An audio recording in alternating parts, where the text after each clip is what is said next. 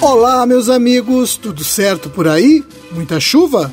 Pois é, nós vamos pedindo licença para começar a nossa conversa de todos os dias sobre a agropecuária. É o programa O Homem e a Terra que está começando. Este programa é um serviço de comunicação do IDR Paraná, o Instituto de Desenvolvimento Rural do Paraná e a Parimaté.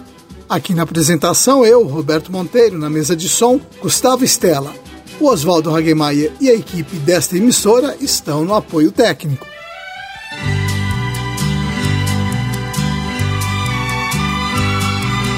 Hoje é terça-feira, dia 2 de fevereiro de 2021, lua cheia, dia de Santa Catarina de Riti e de São Nicolau de Longobarde.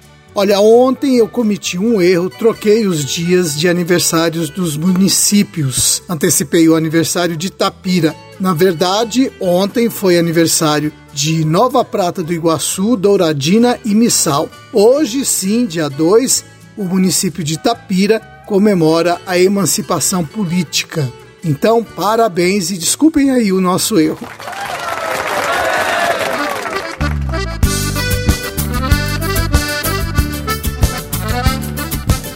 Minha gente, com o aparecimento da Covid-19, todo mundo fica em alerta ao menor sinal de gripe. Então deixa eu dizer uma coisa para vocês. Nem toda pessoa que tem febre, dor de cabeça e resfriado está com Covid. É importante que a pessoa que apresente esses sintomas procure um médico e, se for necessário, faça o exame. É que outras doenças, como dengue e febre amarela, têm os mesmos sintomas. Na dúvida, melhor procurar um médico.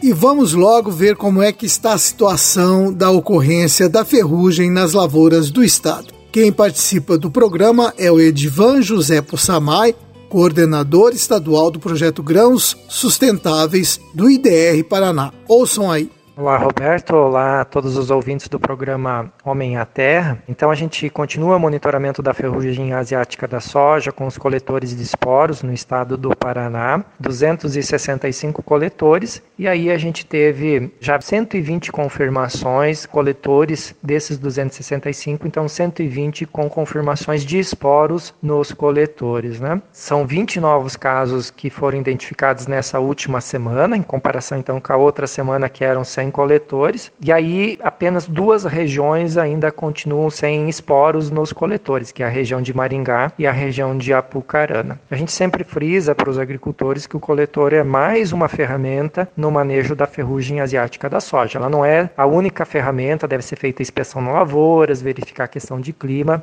para tomar a decisão. E aí, é questão de clima, a gente volta a destacar que o clima aí com muitas chuvas, pouca insolação e temperaturas um pouco mais elevadas é favorável ao desenvolvimento do fungo. Apesar que a gente tem observado que ela não tem se desenvolvido, ela não tem aumentado nas regiões onde ela entrou, a gente não está tendo maiores problemas com a ferrugem asiática, a gente não está tendo, como houve em outras safras, o que a gente poderia chamar de uma epidemia, mas a gente está com uma situação muito tranquila, né? Apesar dessa condição de clima. O que nos preocupa é aí a falta de sol, esse excesso de chuva que começa já a prejudicar as lavouras mais adiantadas que estavam na reta final de maturação e na fase da colheita, onde os agricultores já estão perdendo, mas aí devido à questão climática do excesso de chuvas e faltas de sol que está prejudicando várias lavouras aí na fase de colheita. Além disso, a gente gostaria de comentar sobre, essa semana a gente teve o lançamento de uma publicação entre o IDR Paraná, a Embrapa Soja e a SIGA Consultoria Agrícola, onde a gente lançou um boletim técnico sobre o coletor de esporos. Então, quem quiser mais detalhes sobre a construção, funcionamento e os resultados do uso do coletor, pode acessar aí a página do IDR Paraná e a página da Embrapa Soja, pesquisar sobre o coletor de esporos no manejo da ferrugem asiática da soja, que essa publicação técnica está disponível e acessível para todos. Um grande abraço e até a semana que vem.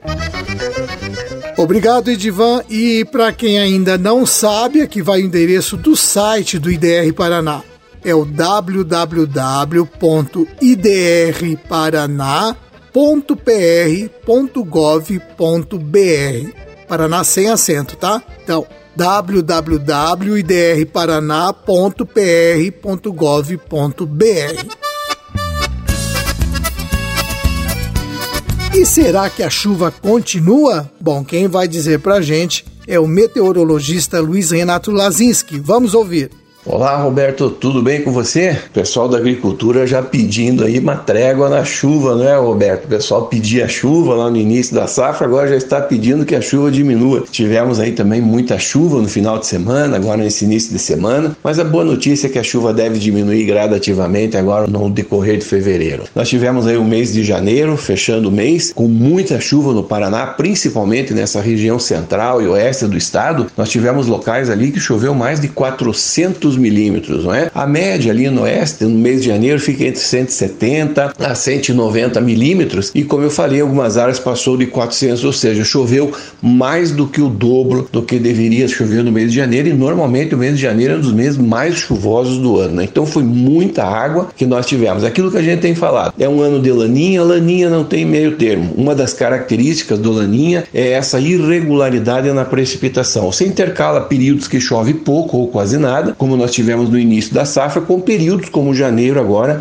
em que chove muito. Então não tem meio termo, ora chove demais, ora chove de menos. Outra característica do laninha é o frio que chega cedo aqui também, na região sul do Brasil, Roberto. Mas bem, terça-feira hoje começa com tempo bom, assim, tempo mais firme, praticamente todo o estado do Paraná, sol e nuvens agora pela manhã, mas no decorrer da tarde, tempo mais abafado, mais quente, favorece aí essas pancadas de chuva de verão entre a tarde e noite, e chuvas que normalmente vem acompanhadas de trovoadas isoladas em uma ou outra área, não é? Amanhã, quarta-feira, não muda muito, nebulosidade aumenta bastante, pela manhã sol e nuvens, mas a aproximação de uma frente fria, quarta-feira essa frente fria vai estar no Rio Grande do Sul, né? Já deixa o céu com bastante nuvens à tarde, e aí sim essas pancadas de chuva podem vir com uma intensidade um pouco maior e também com alguma trovoada isolada. Na quinta-feira, essa frente fria chega aqui ao Paraná, já deixa o céu nublado, encoberto desde manhã, com pancadas de chuvas, acompanhadas de trovoadas, né? E podemos ter alguma rajada de vento e algum granizo isolado aqui no estado no decorrer de quinta-feira, na passagem dessa frente fria. Na sexta-feira, essa frente fria já se desloca para a região sudeste e o tempo firma. A boa notícia é que sexta e sábado nós vamos estar aí sob a influência de uma massa de ar um pouco mais fria, o tempo fica mais estável e nós vamos ter o predomínio do sol. A chance de chuva na sexta e sábado é muito remota, se ocorrer em áreas bem isoladas e mais nessas áreas de serra próxima ao litoral. Então é um tempo mais firme, o pessoal pode aproveitar para fazer atividade ao ar livre, entrar nas lavouras, não é? No domingo ainda, a maior parte do dia o tempo é bom, se tivermos chuvas, de alguma pancada de chuva muito isolada, não é? E a partir aí de segunda, terça-feira que vem, as temperaturas voltam a subir um pouco mais e volta aquela situação típica de verão, com o tempo mais abafado, bom na maior parte do dia e essas pancadas de chuva no final da tarde e noite. Então, no início da próxima semana, se ocorrer essas pancadas, também vão ser em áreas bem isoladas, não é? As temperaturas permanecem altas, esse tempo mais abafado entre hoje e amanhã. Na quinta-feira, com a passagem da frente fria, essas temperaturas diminuem um pouco, diminui também aí no final de semana, faz um pouco de frio, mínimas aí no sul do estado, deve chegar entre 8 e 10 graus, madrugada amanhecer de sábado e também na madrugada amanhecer de domingo, não é? E volta a fazer calor, volta a esquentar um pouco mais, já a partir de segunda, terça e quarta-feira da próxima semana. Então, Roberto, estamos aí, o mês de fevereiro deve ser um mês em que as chuvas diminuem, claro, vai continuar chovendo, mas os volumes não tão altos como nós tivemos em janeiro, mas o laninha está aí, continua influenciando o nosso tempo, e a tendência é que pelo menos nessa primeira quinzena de fevereiro as chuvas ainda ocorram na forma de pancadas, e a última quinzena de fevereiro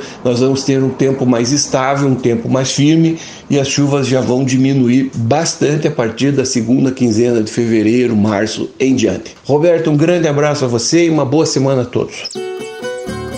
Obrigado, Lazinski, e tomara que essa previsão se confirme e São Pedro ajude os agricultores.